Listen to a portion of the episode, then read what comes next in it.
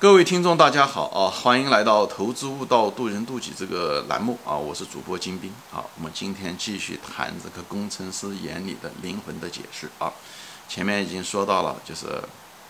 我们的灵魂跟我们的肉体的关系，就像一个软件跟硬件的关系啊。我们很可能是别的一个更高级的灵体创造的一个机器人，就像我们创造了机器人一样。那个被我们创造的机器人并不知道我们是它的创造者，啊，一样的，我们很可能也不知道我们的创造者是谁，啊，可能永远都不会知道。但是我们多多少少，呃，能够感，能够觉到，但我们也许无法证明这一点啊。有兴趣的你可以往前面翻翻。我今天这是我的第三集啊，我现在就谈一下是什么呢？啊，如果我们有，我就说关键词是如果啊，如果我们有一个创造者啊，那他为什么要创造我们？好，我就从一个工程师的角度来。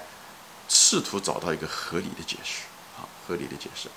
那么，我认为，如果是那个创造者，他本身也有，他也有他的，如果他曾经有过肉体的话，那么他就像我们人一样，我们人肉体都会衰老，对不对？我们通过呃一种就修修补补，通过移植器官来活下来啊，保留着这部老爷车。还有一种呢，就是整个把这部老爷车就扔掉了，重新换一部新车，那就是所谓的投胎，啊，投胎。那么它可以通过投胎的形式呢，不断的延续啊，不断的延续着这个肉体的死亡，不会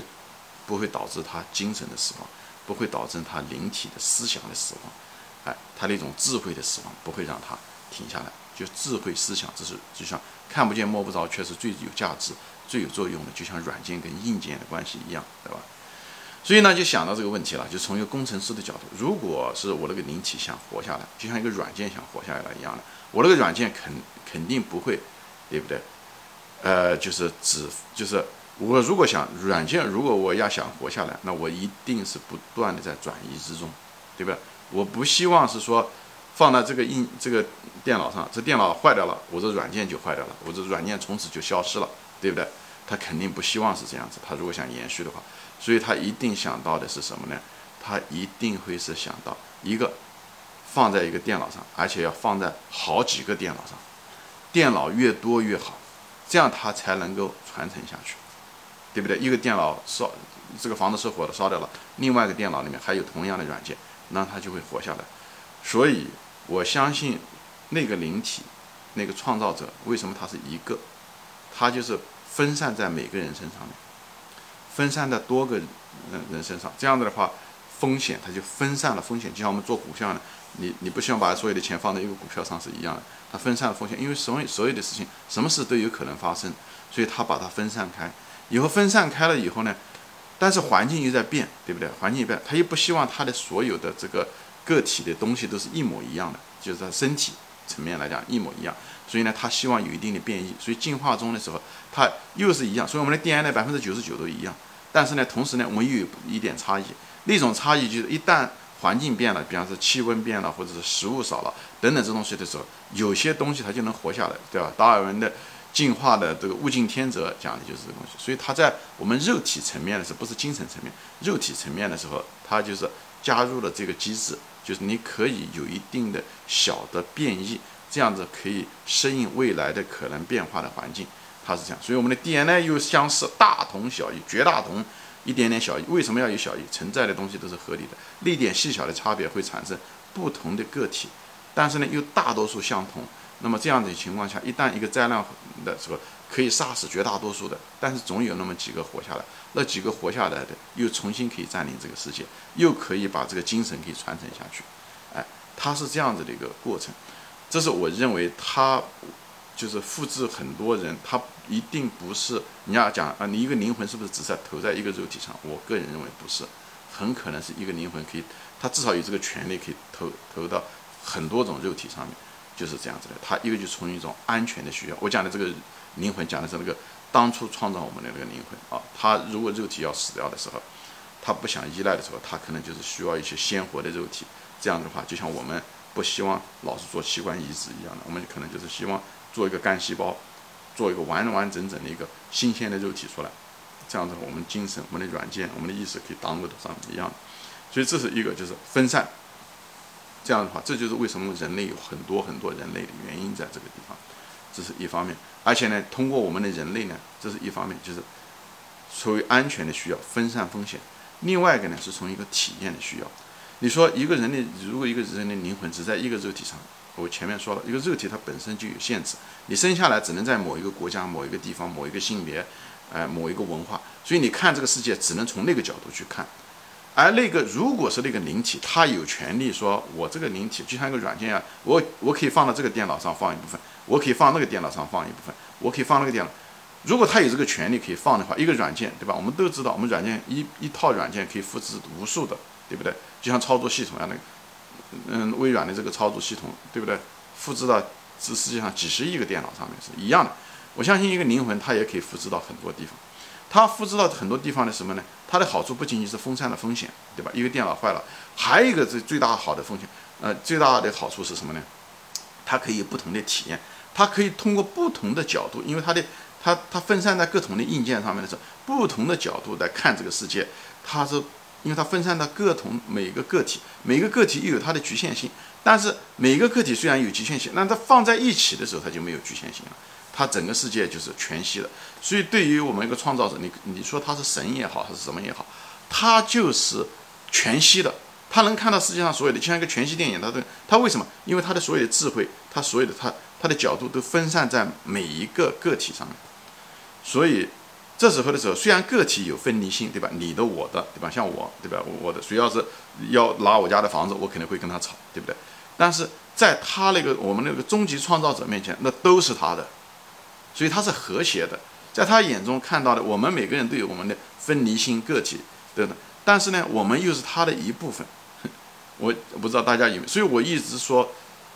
所以耶稣也说过，就是实际上是这个神的存在，实际上是通过把它肢解开，分散给所有的人，以后存在，以后这些所有的人呢，为了他们自己呢，在生活，在经历，所以呢，他又得到了这位神呢，他又得到了新的体验。他又得到了新的体验，他不是一个当初的那个单个的一个个体，而是通过肢解的分解他自己，分散给每个人，他就像他的身体分裂成很多的呃一块块碎片，又是重新新的碎片来感知整个世界，感知整个世界。也许他是一只蚂蚁，也许是某一个人，也许是这样的人，他可以看到这世界各种各样。如果说我要问你的话，你如果是可以肢解掉你的尸体身体。可以变成各种各样的，以后他能够，你能够感觉到每一块碎片，你能感觉。我相信，如果问我的话，我也愿意啊，我也愿意换成分解成很多，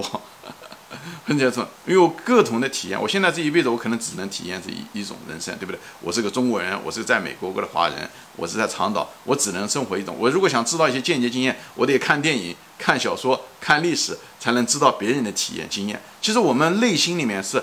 非常愿意，非常享受，想得到别人的经验，所以我是说，这种愿望本身就根植在我们的身体里面，因为这个本身就是我们创造者本来他就想要的，他就想感知到整个世界，所以这种聪明的办法是，与其是从一个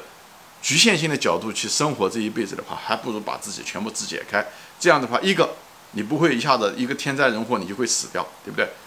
不是一个硬件完了你就没有。你又把它分散在各个方面，所以说安全的角度是非常好的一种策略。另外，从一种体验的角度来讲，这不是是非常完美的策略吗？这种愿望、这种欲望也都是在我们身上，这种倾向、这种秉性都在我们身上。所以就是为什么我们喜欢看电影，我们喜欢跟别人交流，我们喜欢旅行，我们喜欢看历史书，啊，我们喜欢打游戏机，都是在追求这一个超越我们本体的一种体验。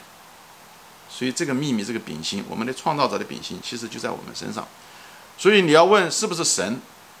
他是谁？其实他就是我们，我们组成了他，这一点理解了吧？所以我说我们是一体的，一体的讲的就是这个东西。它从来不是一个跟我们对立的一个东西，在在我们的外部的，他们就在我们里面。所以在前面说过，在耶稣就基督教中说过很多次，我在你的里面，你也在我的里面。耶稣就说过，神在我们里面，我们。也在神的里面，什么他们说的什么三位一体，其实讲的都是同样的东西。因为当时人们文化落后，没有这个机器人的概念，没有这个软件的概念，没有这个游戏的概念，所以那时候讲话的时候必须要用一种他们能够听得懂的一种方式说。但是说这些东西，就是很多人听不懂。那我们文明进入到这种情况的时候，我们就应该知道，就像佛教中讲的一样，佛教中说每个人都是佛，讲的是一样的，我们就是佛的一部分。佛离开了我们，它就不存在，它就不存在，它跟我们不是对立的。佛不是一个在庙里面的那个佛像，耶稣也不是那个挂在十字架上的耶稣。所以这一点，我这跟基督教，嗯，那个传统的基督教的认知上面有差别，就是我觉得耶稣就是一个觉知者，耶稣试图要告诉我们，我们就是一体的，我们就是一体的。我们那个当当年创造我们的那个人就在我们每个人身上，他从来不独立存在，啊，从来。但是另外一点呢，就是呢，我们每个人呢又包含了所有人的信息，所有的人的信息，这是这这全息的第二层含义就在这地方，对吧？一个神他可以通过分散给我们每个人知道，但是我们每个人又是本质具足的，我们身上包留包含着这个宇宙中所有的信息，就像我们身上的 DNA 一样的，告诉了我们。你拿一个干细胞，那个小小的干细胞可以创造我们整个人体，哎，这个秘密其实它已经告诉了我们，而且我们那个小小的一个细胞，我们可以知道我们人类从哪里来，从非洲这几十万年走过来，这所有的秘密可以跨越时间、跨越空间，所以我就说我们人是本质具足的，讲的就是所有的信息都在，就像我们包括我们对我们这么多辈子的嗯记忆，其实都在那个地方存储在这个地方。有的时候，一些高僧啊，就是佛教的高僧，他通过打坐，他可以知道他从哪里来，他是上一辈子是谁，所以这个记忆一定存储在这，就是就像放到抽屉里面一样的。嗯，大多数人那个抽屉拽不开，但是不代表了东西不在抽屉里面。有的人能把那个抽屉拽开，有的人是因为偶然的原因，那个抽屉自己打开了，所以呢，有的人就能记住上一辈子的事情，像轮回的一些记忆啊等，但都是偶然的。但那个东西是实实在在存在的，而我们每个人又同时知道这个所有的宇宙的信息。所有宇宙所有的秘密，就像 DNA 知道我们每个 DNA 都知道我们每个人的信息是一样的。其实我们每个人都知道这宇宙的信息。最近的最近这几年发现的量子缠绕，就是其实多多少少就影射的这个意思。量子缠绕，大家有兴趣可以看一下，我这里就不展开了。它实际上是没有记忆的，哎，它也没有储存，它也没有交流，但是它却知道，它却有一种确定性，知道一个逻辑在做什么。那它实际上从某种角度来说，我们这个整个宇宙就是个信息化的宇宙，每一个个体蕴藏着所有的宇宙的信息。我相信那个电子它一定知道整个宇宙的信息，就像一个 DNA 知道人体啊，知道迟早有一天会会发现这一点啊。就像我们的古人，我们的老子当年几千年前他就认为的，他的那种思维方式，哎，他的那种理念就跟我们现在 DNA 知道我们一样的，就部分已经含有了整体的秘密。都在那个地方，因为这个东西现在人很难理解，因为我们生活在一种，我们还是相信物质的三维的空间的东西。实际上，我们是处在一种信息化的存在，所以我们所有的东西都是一体的，我们都是一体，这是我的核心。所以我们的那个创造者啊，他给了我们的，他把自己分解开，这样子他生命才能够真正的延续。出于安全的考虑也好。还出于一种全新的体验的考虑也好，他各个个体体验都不一样，他都知道，所以他是全息的，他都知道，所以他把自己从整体分解到个体，又重新组合成整体，因为通过灵魂，他能够组合成整体，他能感知到这个世界的每一个角落，啊，每一个角落，所以他在这个过程中，他也得到了升华和提高，那升华和提高，这是一个多么美妙的一件事情。这个东西如果是一种设计出来一种程序，我觉得他是个天才的程序员，好吧？行，今天我就闲扯啊，就是说的这东，我说了这些东西都是我的想象，都是我的一种，有些东西是我的一种觉悟，啊，那混合在一起，这是我对这个世界作为一个工程师眼中的游戏也好，哈哈，所以我就说人生是一场游戏，上是一场程序，哎，就是这个道理，哎。就是无论从我们创造的机器人也好，还是我们本人的 DNA 也好，哎，各个方面你都能看到一些蛛丝马迹，哎，看到一种更高智慧的意识啊。所以在这地方呢，我就提供了我的对灵魂的解释啊。嗯，行，今天我就暂时说到这里啊，谢谢大家收看，我们下次再见，欢迎转发。